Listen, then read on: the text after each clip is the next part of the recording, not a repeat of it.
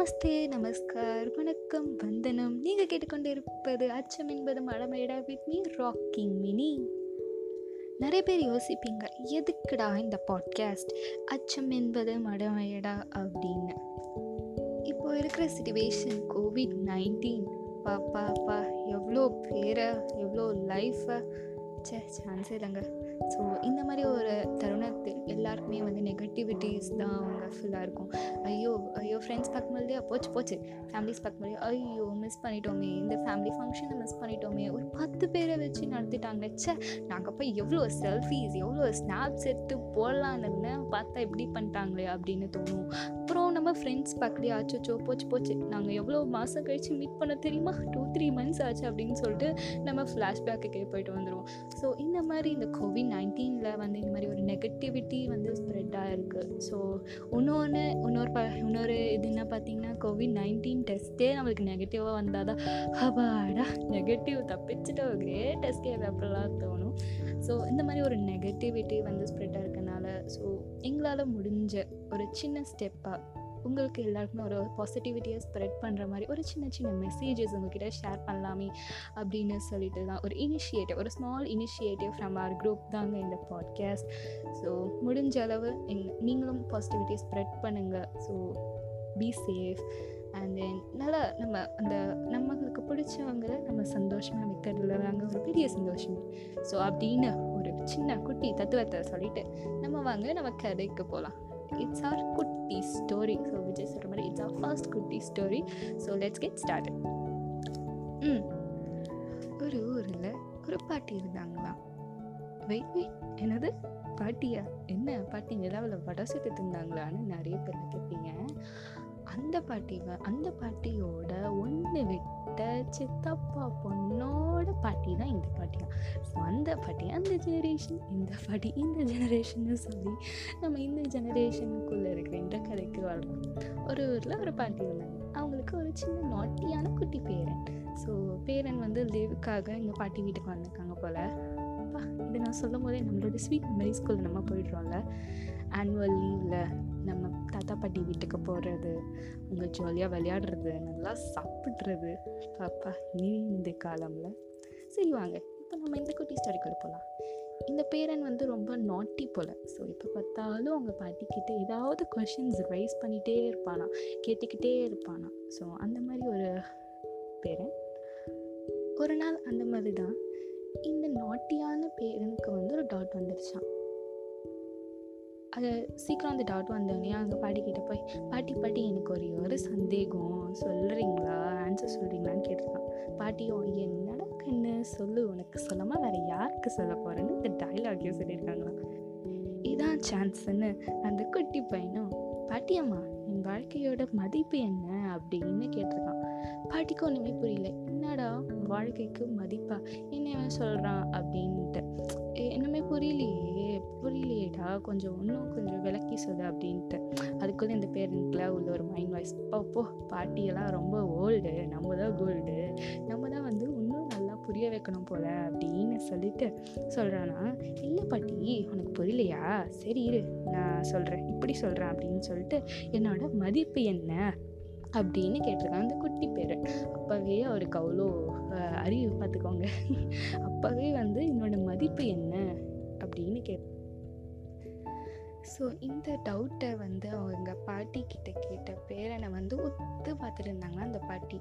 ஓ இப்படியா விஷயம்? இரு இரு வர வர இங்கே வெயிட் பண்ணுறா கண்ணா அப்படின்னு சொல்லிட்டு உள்ளே போய் ஒரு சின்ன ஜுவல் பாக்ஸ்க்குள்ளே ஒரே ஒரு கல் வச்சு எடுத்துகிட்டு வந்து தந்தாங்களாம் அந்த பேரன் கிட்ட இந்தாடா பேராண்டி இதோட இதோட மதிப்பு என்னன்னு நீ தெரிஞ்சுட்டு வா. நீ போய் இந்த மாதிரி டி நகர்லாம் அங்கே நிறைய கடைங்கள்லாம் இருக்கும்ல அந்த மாதிரி ஒரு கடை வீதிக்கு போயிட்டு இந்த கல்லோட மதிப்பு என்னன்னு எனக்கு தெரிஞ்சுட்டு வா அப்படின்னு சொன்னாங்களாம். இதோட இன்னொரு கண்டிஷனையும் சொல்லி அமிச்சாங்களாம். நீ எந்த காரணத்துக்குண்டும் இந்த கல்லை நீ விற்கவே கூடாது. இதோட மதிப்பை மட்டும் நீ தெரிஞ்சுட்டு வா அப்படின்னு சொல்லி அவங்களோட பேரனை கடை வீதிக்கு அனுப்புகிறாங்க பேரனும் வந்து ஜாலியாக கடை வீடு கடை வீதிக்கு போகிறான் ஒரு ஒரு எப்படி சொல்கிறது ஒரு க்யூரியாசிட்டியோட என்னவாக இருக்கும்? இந்த கல்லோட மதிப்பு அப்படின்னு சொல்லிட்டு.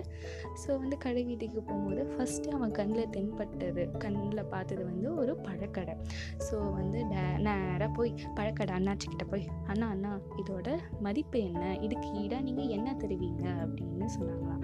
அந்த பழ வியாபாரி அந்த கல்லை வாங்கி நல்லா சுற்றி முத்தி பார்த்துட்டு ஓ இந்த கல்லுக்கு நான் வேணா ஒரு பத்து ஆரஞ்சு பழம் தரேன் அப்படின்னு சொன்னாங்களாம். சரினோ இந்த இந்த பையனும் இந்த குட்டி பேரனும் வந்து ஓகேங்க தேங்க்யூ இந்த கல் இந்த கல்லுக்கு நீங்கள் எவ்வளோ தருவீங்கன்னு கேட்க தான் வந்தேன். ரொம்ப நன்றி அப்படின்னு சொல்லிட்டு அடுத்த கடையை பார்த்து நடந்தானாம்.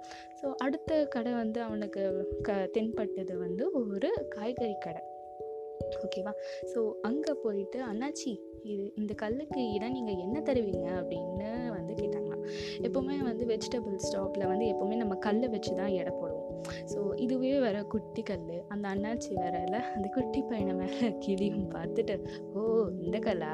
சரி வேணாம் போனால் போதும் உன்னை பார்த்தா ரொம்ப பாவமாக இருக்கே. உனக்கு நான் வந்து ஒரு மூட்டை உருளைக்கிழங்கு தாரேன் அப்படின்னு சொன்னாங்களாம். சரிங்க தேங்க்யூ நீங்கள் சொன் நீங்கள் ஒரு மூட்டை உருளைக்கிழங்கு தரேன் சொன்னதுக்கு ரொம்ப நன்றி தேங்க்யூ ஆனால் எங்கள் பாட்டி வந்து இந்த கல்லை விற்கக்கூடாதுன்னு சொன்னாங்க. அதனால் வேண்டாம் அப்படின்னு சொல்லிட்டு நெக்ஸ்ட்டு கடையை பார்த்து நகர்ந்தான் நெக்ஸ்ட்டு கடை வந்து அவனுக்கு பார்த்தது வந்து ஒரு ஜுவல்லரி மேக்கிங் ஷாப்பாக ஸோ அங்கே போயிட்டு அங்கே உட்கா கல்லால் உட்காந்துட்டு இருக்கவரை பார்த்து கொடுத்தாரான் அங்கிள் அங்கிள் இந்த கல்லுக்கு மதிப்பு என்ன? அப்படின்ட்டு. அந்த அந்த ஜுவல்லரி ஷாப்போட ஓனர்கிட்ட வந்து இந்த கல்லை காமிச்சிட்டோடனே அப்பாப்பா அவர் கண்ணில் பார்க்கணுமே என்ன ஒரு பிரகாசம்? இந்த மினுமினுக்கும் கல்லை பார்த்துட்டு ஒரு பேராசையும் ஒரு ரொம்ப ஒரு ஆசையில் அவர் போயிட்டார். ரொம்ப ஒரு பேராசையில் போயிட்டார். ஆ இந்த கல்லா இந்த கல் எப்படி எனக்கு வந்தது? அப்படின்னு சொல்லிட்டு அந்த கல்லை நல்லா சுற்றி முற்றி பார்த்துட்டு என்ன தம்பி இந்த கல் செம்மையாக பல பலந்து இருக்குது நான் வேணால் இதுக்கு ஈடாக உனக்கு பத்து லட்சம் ரூபாய் தரேன் அப்படின்னு சொன்னாராம்.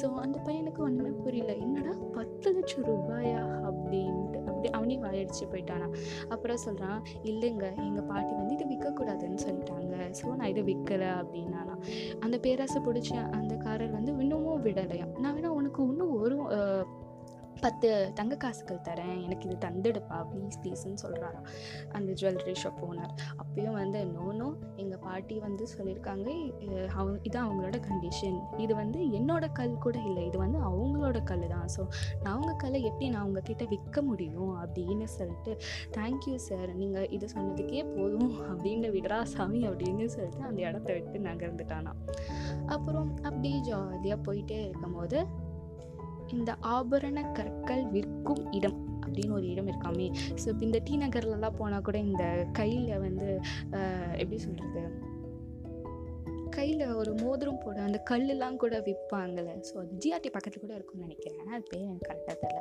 ஸோ அந்த மாதிரி ஒரு இடத்துக்கு போயிட்டானா அந்த குட்டி பையன் ஸோ அங்கே உட்காந்துட்ருக்காரான் ஒரு கடை அந்த கடையோட முதலாளி. ஸோ அவரிடம் போயிட்டு வந்து இந்த கல்லை வந்து காமிக்கிறானா அந்த கல்லை அவர் வந்து இந்த மாதிரி ஒரு பெரிய ஷாப்புக்கு ஓனராக இருக்கிறதுனால அவருக்கு எல்லா ஸ்டோன்ஸோட மதிப்பும் தெரியும்.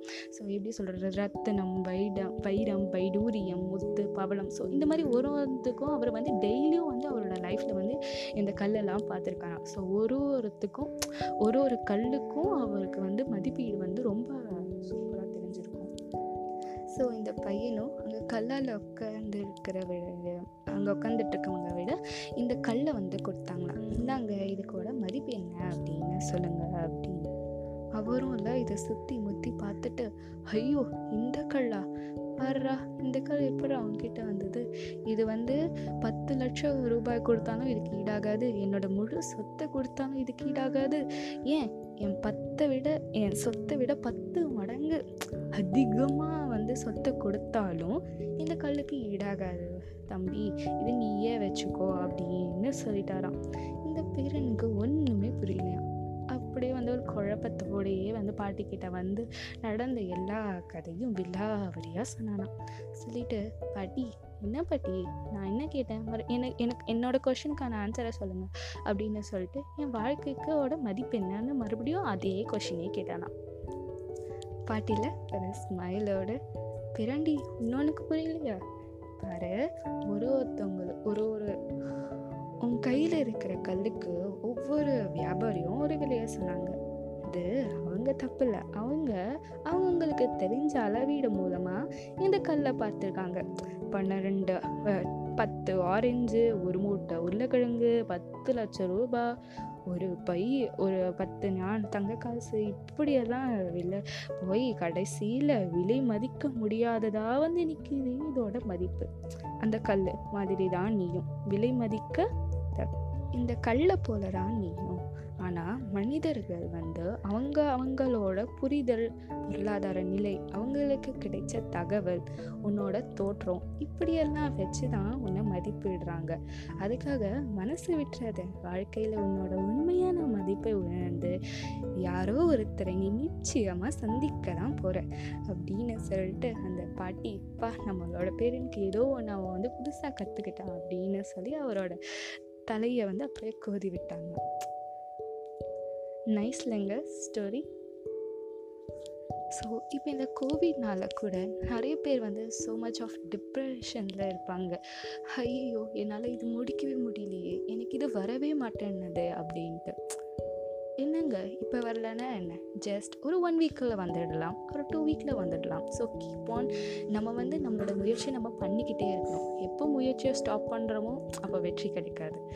ஸோ என்ன சொல்லுவாங்க? இதை பரமொழி சொல்லுவாங்க ஒன்று அடிச்சுட்டே இருந்தால் ஒன்று கதவு தானாக திறக்கும் இல்லைன்னா கதுவே உடஞ்சிடும்.